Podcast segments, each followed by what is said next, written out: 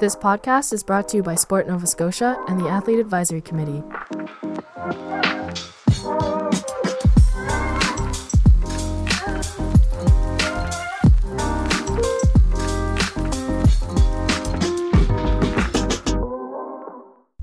Before we dive in, we would like to acknowledge that we're recording this podcast in Mi'kma'ki, the unceded and unsurrendered territory of the Mi'kmaq people. We are fortunate to work, play, and enjoy sport on their land and are grateful for all the contributions of all of its peoples. This includes African Nova Scotians, whose histories, legacies, and contributions have enriched the part of Mi'kma'ki known as Nova Scotia for over 400 years. Welcome to the Sport Nova Scotia podcast. I'm your host, Sophie Nicholson, and this series highlights conversations about mental health by athletes for athletes. We sit down with experts to discuss various topics in mental health and how it relates to sport. Today, we will be talking about how to manage difficult conversations with your coach with Dr. Lori Dithurbide, Caelan Shaw, and Maddie MacDonald.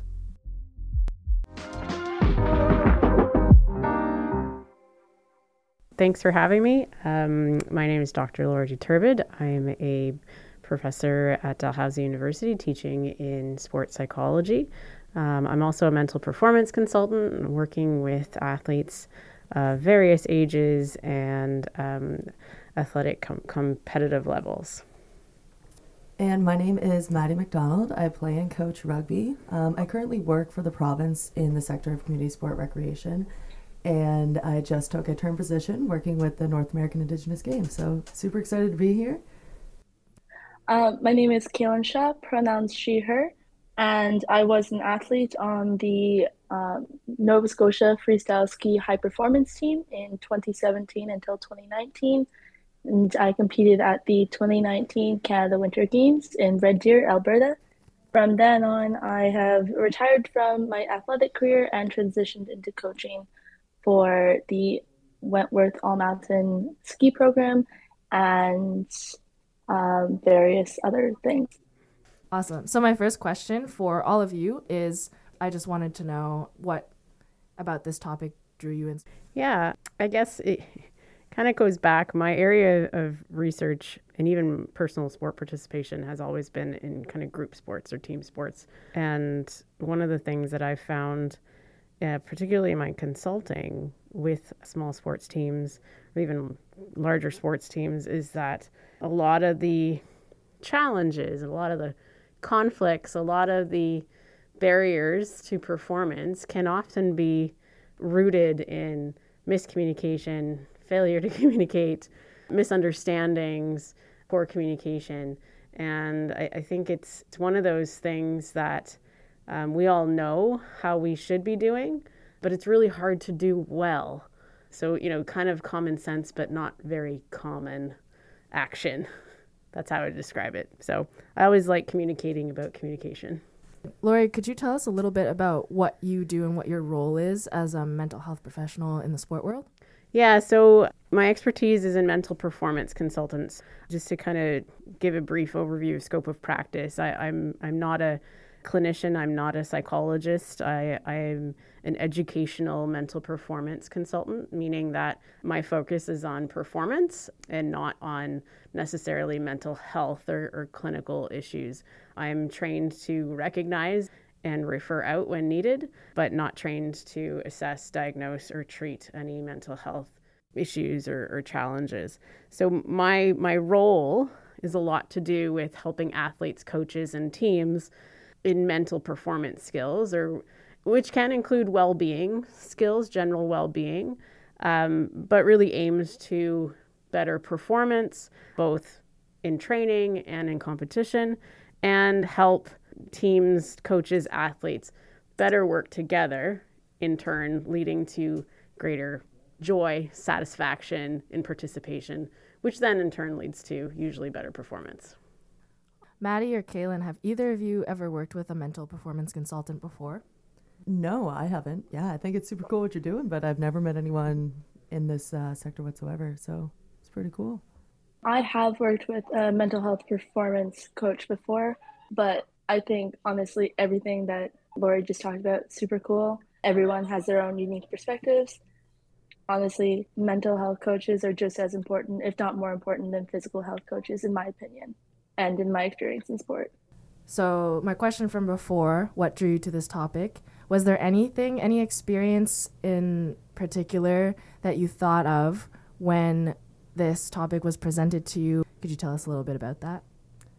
Um, for me, player coach communication is one of, if not the most important part of sporting, especially since I started coaching. It's, you know, the way that I communicate with my athletes, the way they communicate with me, it makes or breaks the practice, the games, and especially with our high dropout rates, with women especially in our youth, it's super important to make sure that you're just communicating properly with each other. Tone is everything. The way that you the way that you express yourself, it all makes or breaks the experience. So, yeah, that's what really drew me to this topic was just how important it is.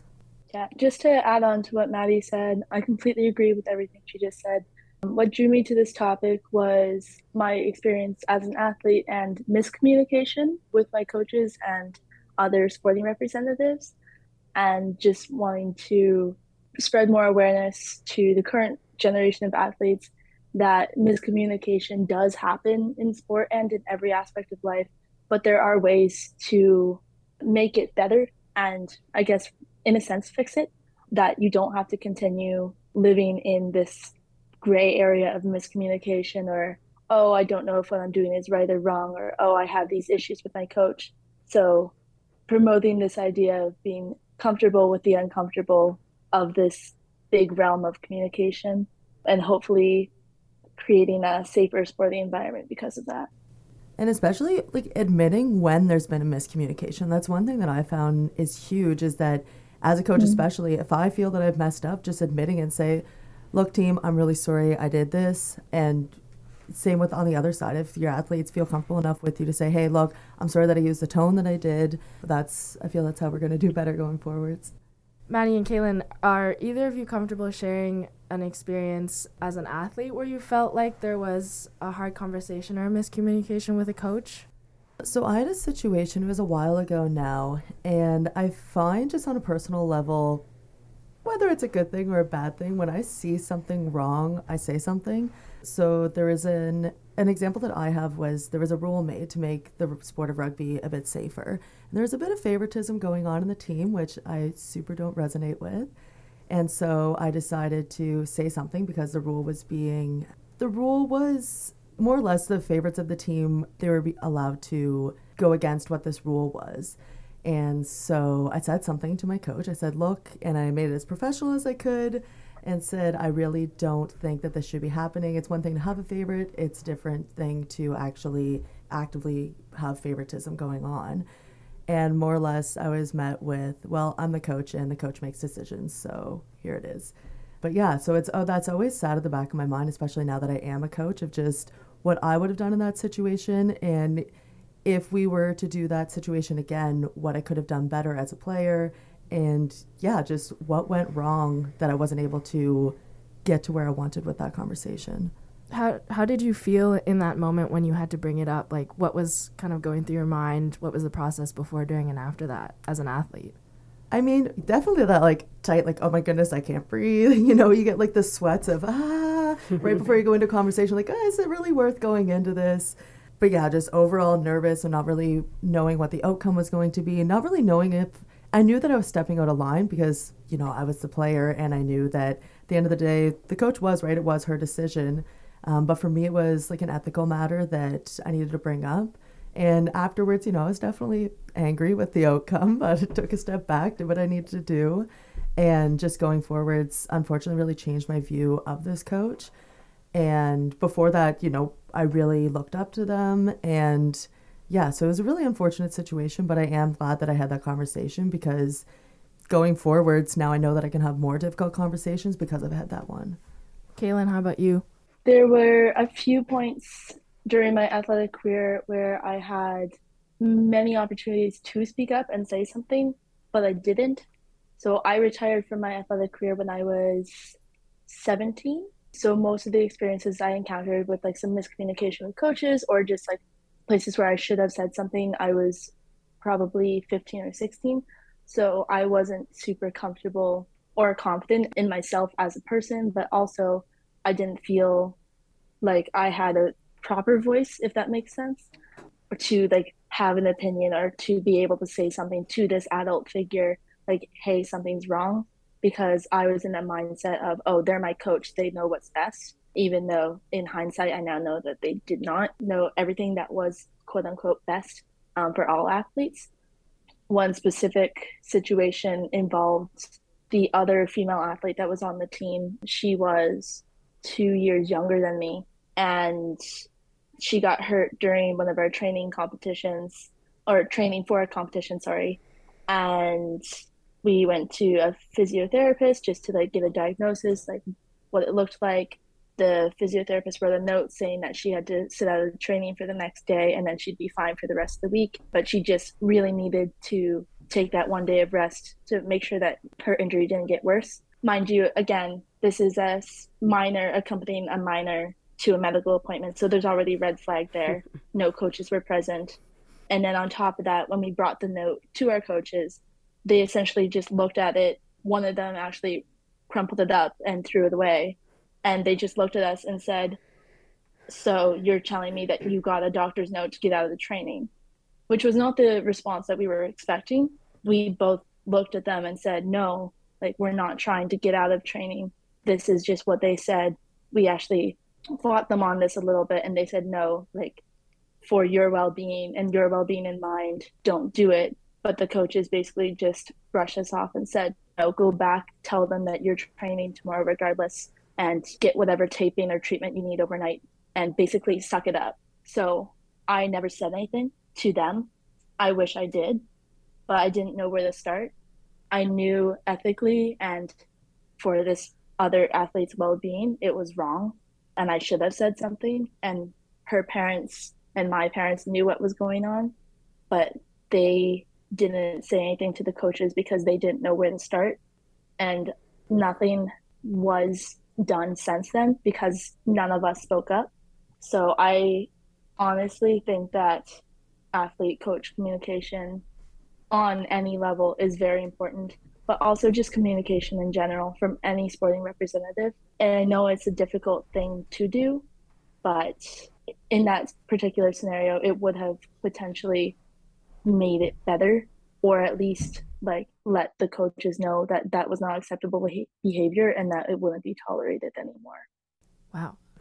Lori, I can see you nodding your head over there. Is there anything that you'd like to say or to add on to that before I kind of get into the next little? Oh, there's so much. Next few questions. Yeah, I'd love to hear your thoughts on on all of this. Just like yeah, yeah. I mean, the first thing to Caelan's point again is, is um, uh, oh yeah. There's just so much that, that I'm trying to organize my thoughts. You know, and, and it comes down to that, like looking back, probably everybody in that scenario would do something different. And that's what I was trying to get at. It's common sense is not always so common, right? And I don't know the details of the situation. My first inclination would have would be like that physiotherapist probably is doing the best that they could and trying to communicate, but you know, going back, could they have communicated directly with the coach? Could that have have been something where you can advocate for your athletes who happen to be minors. Now, if that physiotherapist doesn't know the coaches or assumes the coaches are going to make the right call with that information, then why wouldn't you just kind of send a note, hey, this athlete? So again, un, you know, understanding, being clear of the details and the context of the situation. One of the things that the the piece of advice that I give a lot of athletes when they're in these types of situations where like they think, well, I want to say something to my coach, but I know that the coach is not going to listen, right? So I get I get that question a lot. How do I say this to the coach, or is it worth talking to the coach? Because you know, there's no point in me saying anything. The, co- the coach is going to brush me off and, and whatnot. And I always say, well, you know, you gotta you gotta weigh your risk and reward. But there's ways to saying things and communicating that reduce the likelihood of the coach to come back and answer well it's i'm the coach like mm-hmm. like you had said maddie like well i'm the coach this is my call type yeah. of thing. And that's fair. And you know what? In the right context and communicated the right way that's a fair answer. But what i've been taught myself and what i try to convey to athletes is to try to avoid communicating in a way that almost expresses opinion. So avoiding things like saying, I think this rule change is unethical and unfair, right? So if you word it that way, that comes off as your opinion, right? And then it just becomes an athlete's opinion versus coach opinion. And who's going to win that? The coach. Yeah, yeah you have a point there. right? Yeah. But you can convey that exact same message by using facts. And what I tell athletes is to construct their sentences with things like I see, I hear, or I feel. Nobody can, can contest what you see. Nobody can contest what you hear. And nobody, whether they want to or not, or they try to, can contest how you feel, right? So those are facts. So I'm going to use your example, Maddie, um, in in uh, kind of just changing the wording of it all. If you were to say, "I think this is unfair," another way to kind of rewrite that sentence is, "This is what I'm seeing in practice." Provide examples, provide facts, provide evidence. This is what I'm seeing, and this is what I'm hearing. So you're providing. They can't. uh, uh, You know, you present that to anybody, coach, parent, sibling, teammate they have a hard time disputing that, right? Right, that's what happened. Okay. And this is how it makes me feel. This is how it makes others of us feel. Mm-hmm. And who knows, the coach might come back and say, fine, yeah, still my call. And then at least it's on them. They know how you feel and they're still making that decision. And then you're almost, I don't say absolved of responsibility, but you've then communicated evidence and expressed how it makes you feel as an athlete. And then that becomes the responsibility of the coach to own what they've done. I, I see you guys not nodding heads. That that makes sense, right? So it's it, you're communicating the exact same thing. You're just doing it in a way that minimizes the well. I think this there, and I'm the coach. I'm the leader. Therefore, I'm right. Right. So, um, Caelan, your example, if and, and this is such a hard position, and I don't, you know, again, effective communication is really, really tough. It's it, really uncomfortable, and I certainly wouldn't want to minimize the challenge that it would be for a 15, 16 year old athlete to confront their coach in terms of an injury. But if we use that example of saying, okay, you, you know, I'm get so what you're saying, I'm giving you a note from a health professional, and what I'm hearing you say to me is that the health professional's opinion doesn't matter.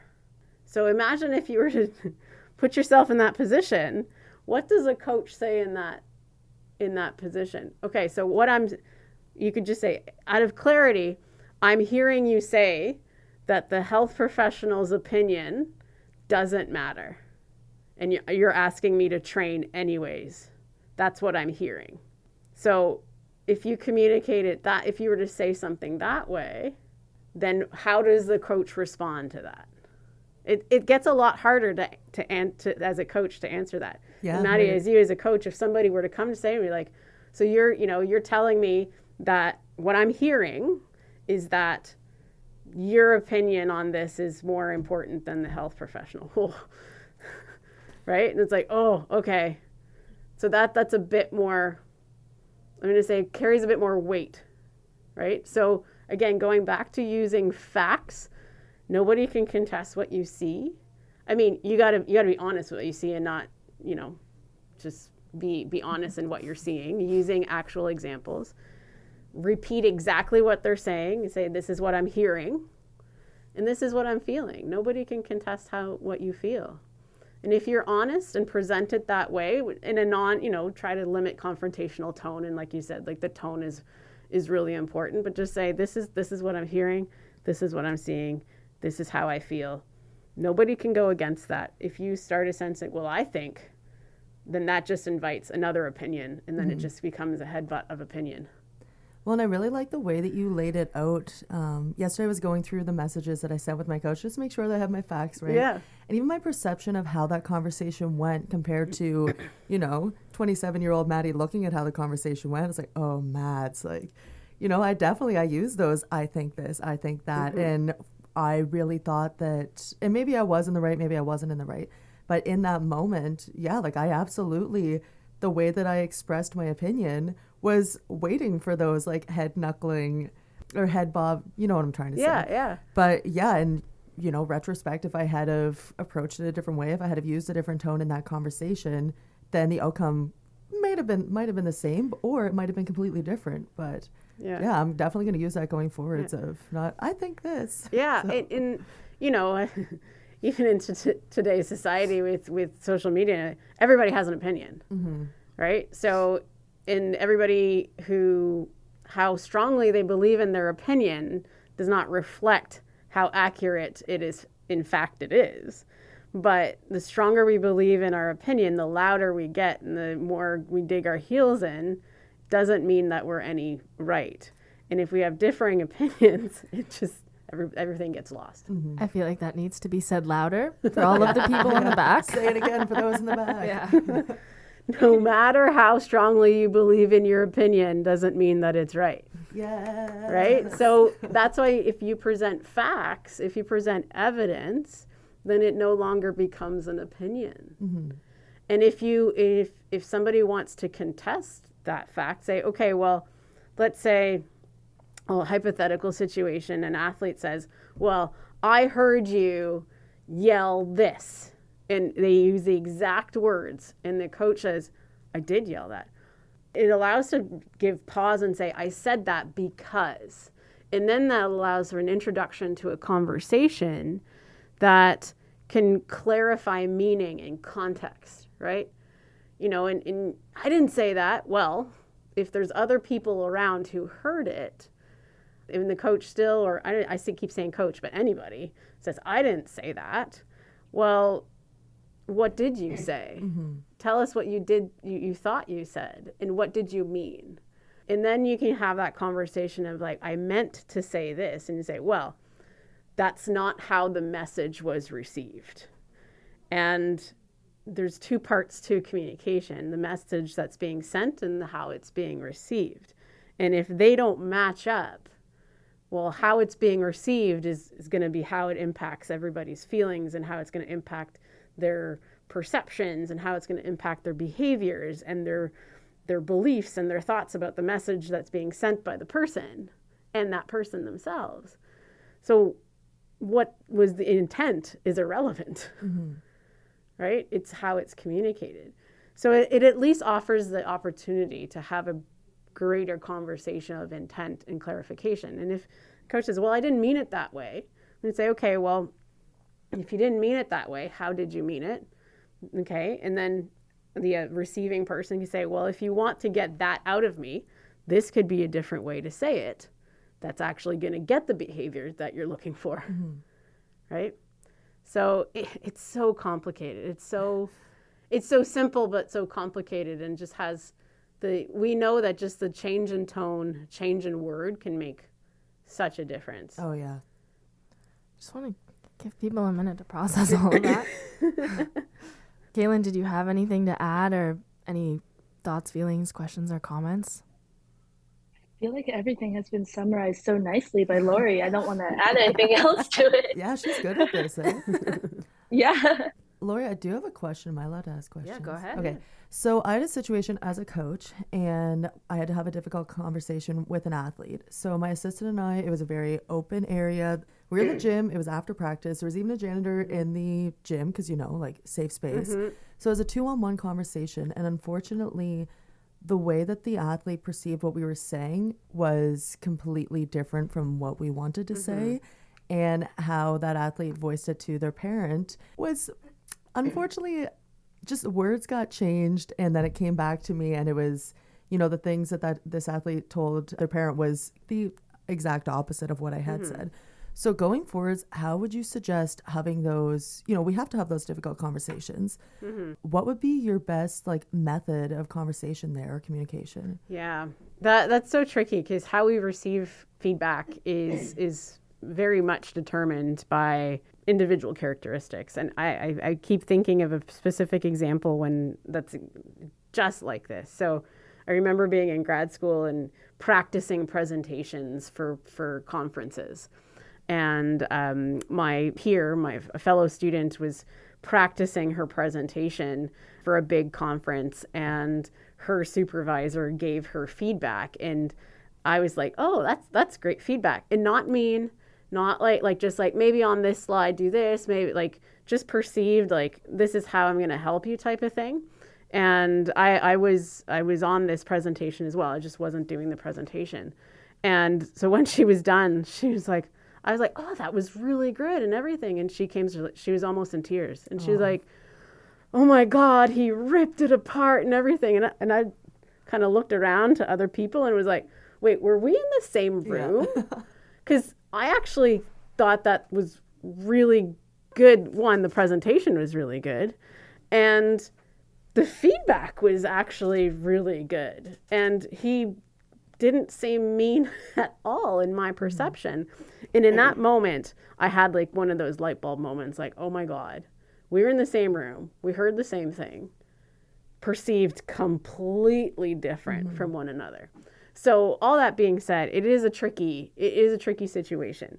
Now, if you if you know the athlete well enough that you think, okay, their perception, their you know, whether it's a self esteem, a confidence issue, or they might have other things going on in their lives and something that maybe has some history or, or whatnot. So you have an idea that they might not take this really well. You could have the parent there with them.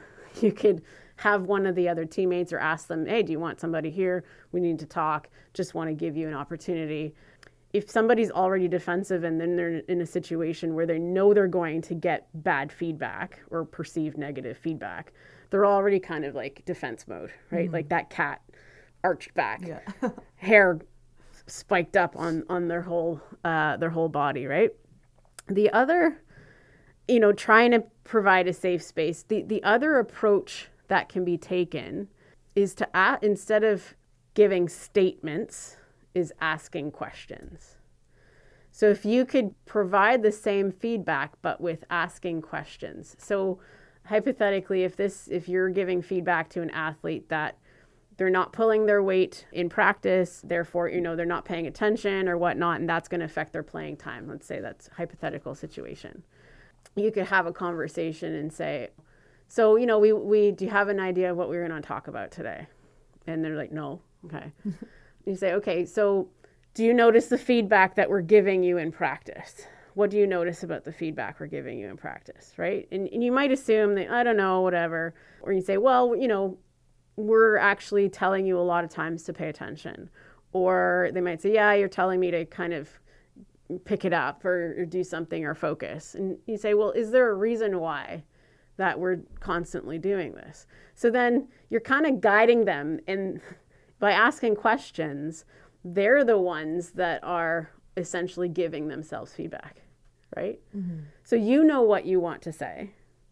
It's almost having the restraint on the side say, I'm going to mm-hmm. ask you these questions and say, okay, well, yeah. So do you think that you're meeting our expectations in practice? Probably not.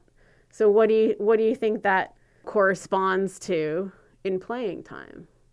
And notice my my tone. Mm-hmm I'm not saying, well, what do you think that corresponds to playing time? It's very different than, well, you know, how do you think that that's going to correspond in playing time? Mm, two very different sentences with the exact same words.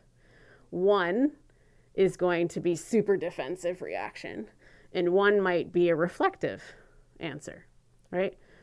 I also I should have prefaced this. No matter if you are an expert in communication and say all the right things all the time, does not mean that the people you're communicating with are going to respond correctly. Yeah, absolutely. Right.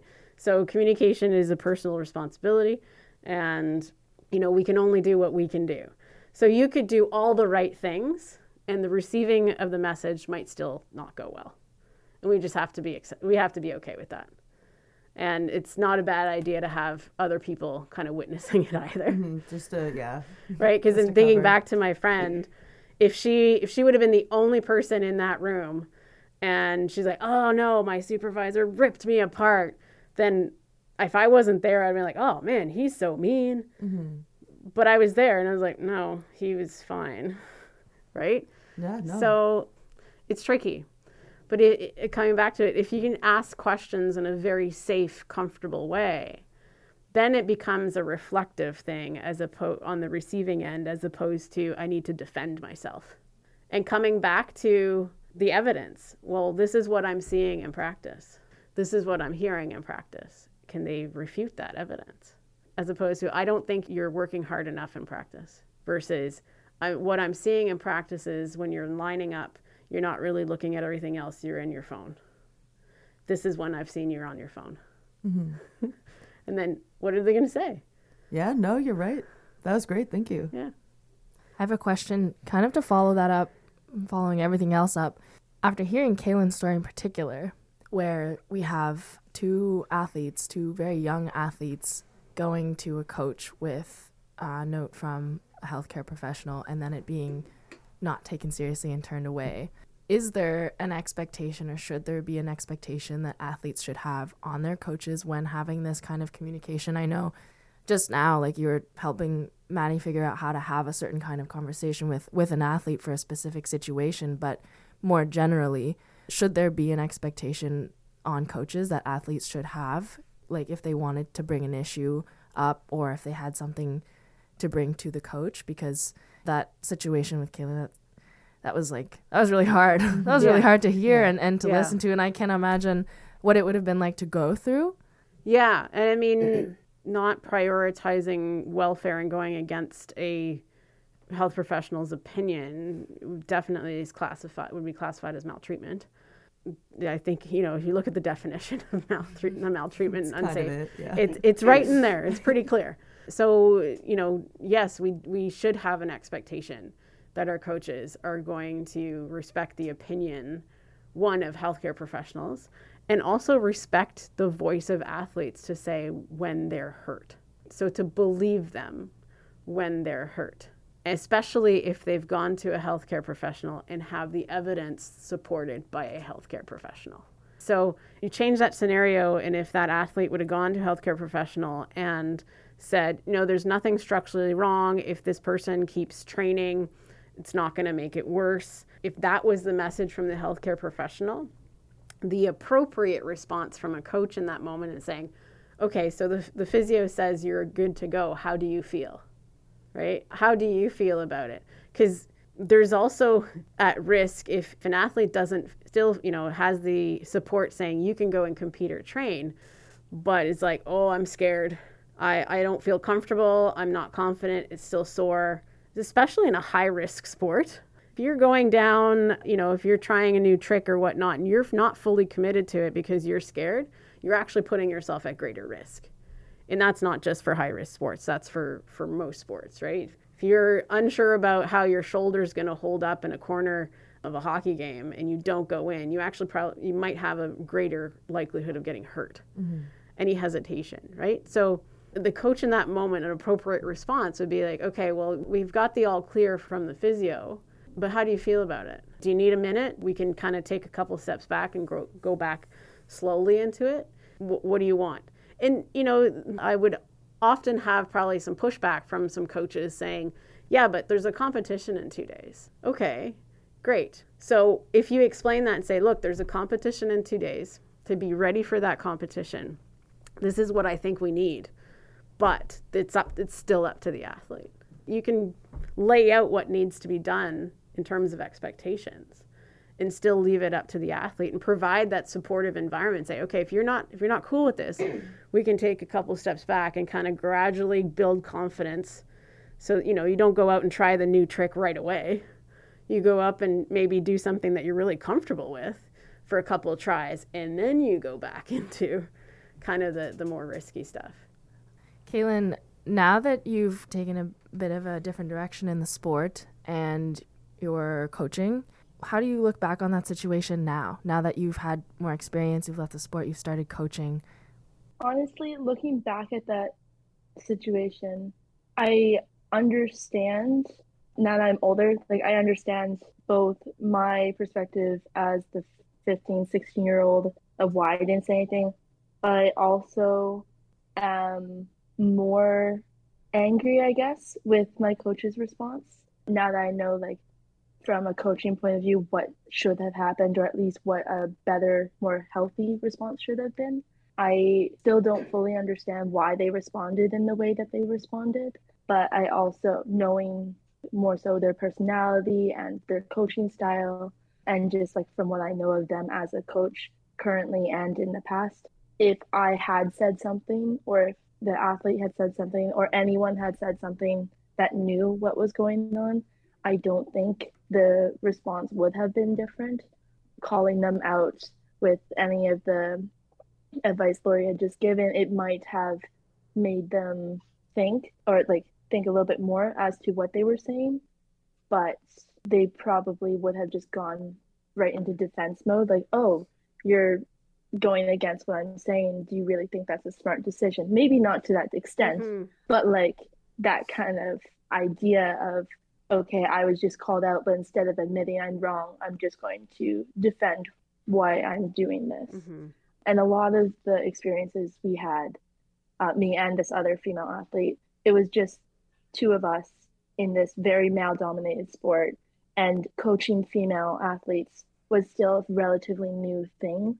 So we were already used to not being treated the same as the boys. For the male athletes, if they were told to go do something, they would just do it. Versus if we were told to do the exact same thing, we would question why.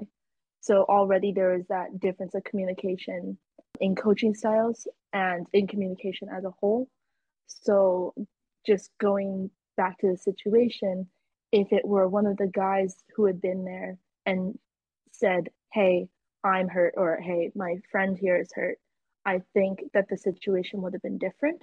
Or the if the coach had said the exact same thing, like, Oh, just rub it off, you'll be fine, they more or less would have said, Okay, no questions asked. But then, because again, going back to that female response of, But why? I feel like because we questioned them, they were kind of taken aback but then instead of like pausing and thinking, they retaliated, which now from this coaching standpoint, that's not what you're supposed to do. If I were the coach and these were my athletes instead of me being the athlete, I would have asked them as to Lori's point, like how they were feeling, what they thought was best for them. And evidently, if a health professional is giving this advice, they have reason to do so. They're not just going to be writing notes and giving them out here and there, like, oh, you get a free pass to skip training, you get a free pass to skip training. Like that's not how that works. in the most long form answer possible, I wish that if I were the coach in that situation, I would have handled it differently. But again, like I don't know what I don't know. And I hope that any athlete I have doesn't get injured to that degree. I, I just hope that it could have gone differently. Can, can I just make a quick a quick comment? Caelan, and it comes from what you said. You know, I feel this idea of feeling guilty that you didn't say anything. As a 15 or 16 year old, it is never the responsibility of a minor to speak up. It is always the responsibility of the adult to provide a safe environment so that it allows the minor to feel safe to speak up. So if you think of why you didn't speak up, it's from what I'm hearing, is because you didn't feel safe to do so.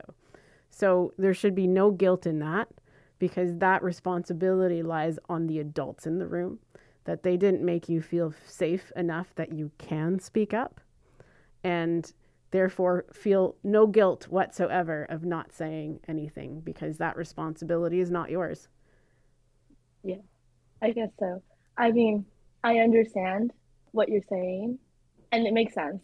Mm-hmm. It's just that's difficult how you feel. process. Yeah, yeah. That, and that's that's okay, and that's okay. I just hope we understand that it, it is a coach's responsibility or the adult's responsibility to create an environment that athletes, minors or adults, no matter their age, should feel at least comfortable to say something. And if there's this environment of fear or culture of like I'm the boss and nobody goes against what I say type of thing, then that's on the leader of that culture. That's not necessarily the the responsibility of the other people who are contemplating speaking up. That was a really good answer. Thank you for bringing that up, Lori.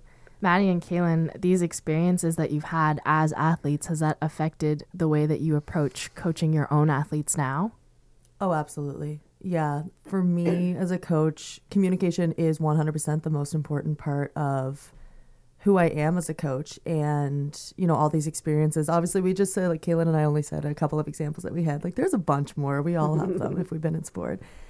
And yeah, like even when I'm in the middle of a conversation with some of my athletes or if I'm in front of them explaining something, it's always in the back of my mind of like, how is this coming across? What tone are you using? And afterwards, I'll have like a little bit of a reflection period, especially if there was some type of conflict at that practice or that game. And I'll sit myself down and kind of say, like, okay, what do I think I could do better going forwards? What do I think went well? And like that all stems from how I felt as an athlete. So, yeah, I agree with Maddie's point. When I transitioned into coaching, communication was definitely like one of my top priorities, but also safety and inclusivity in general. Communication and safety go hand in hand. Like if you don't have clear communication, you can't have a safe environment mm-hmm. or like at least not a like purely safe environment. It might come across as semi-safe but won't be fully safe if the communication isn't there. So one thing I decided for myself was that anytime I said something or did something, leading a group, doing some activity or some exercise or some training regime, I had to understand fully why I was getting them to do it.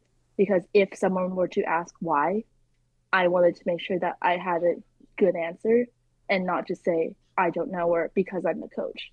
Because mm-hmm. I was mm-hmm. given that answer a lot and that made me frustrated as an athlete to not understand fully why I was doing something mm-hmm. and just being told, oh, you're doing it because I said so. And even now, as like an almost 20 year old, whenever someone, regardless of whatever age they are, just says, oh, because I said so, I'm a little bit more stubborn now. So I'll just say, I'm not doing it if you don't give me an actual answer. Um, but at like 15, 16, I just say, oh, okay. And I'd like sulk away and like just suck it up and do it. But I made it very clear to my athletes like if you don't agree with what I'm doing or what I'm saying, say something, tell me. And I tell this to them at like the first day of the season, at, right after introducing myself, like, "Hi, I'm Caelan. I'm your coach." It goes right into if there's something wrong or you don't like how I'm doing something, tell me either in the group or like pull me aside or tell your parents and tell me later. Like, I just want to make sure that you're having fun and that you feel safe.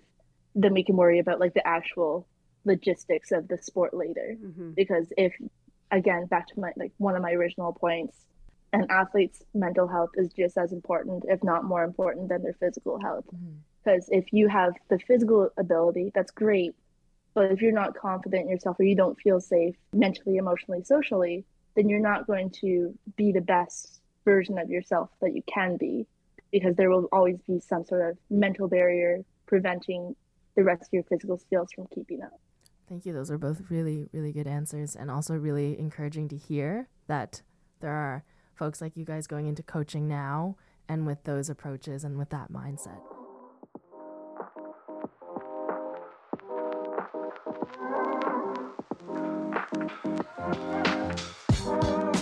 That's all the time we have for today. I'd like to thank Lori, Caelan, and Maddie for joining me. Tune in to next week's episode where I'll be speaking with Dr. Gretchen Kerr from the University of Toronto on how to recognize and deal with psychological maltreatment. Thanks for listening.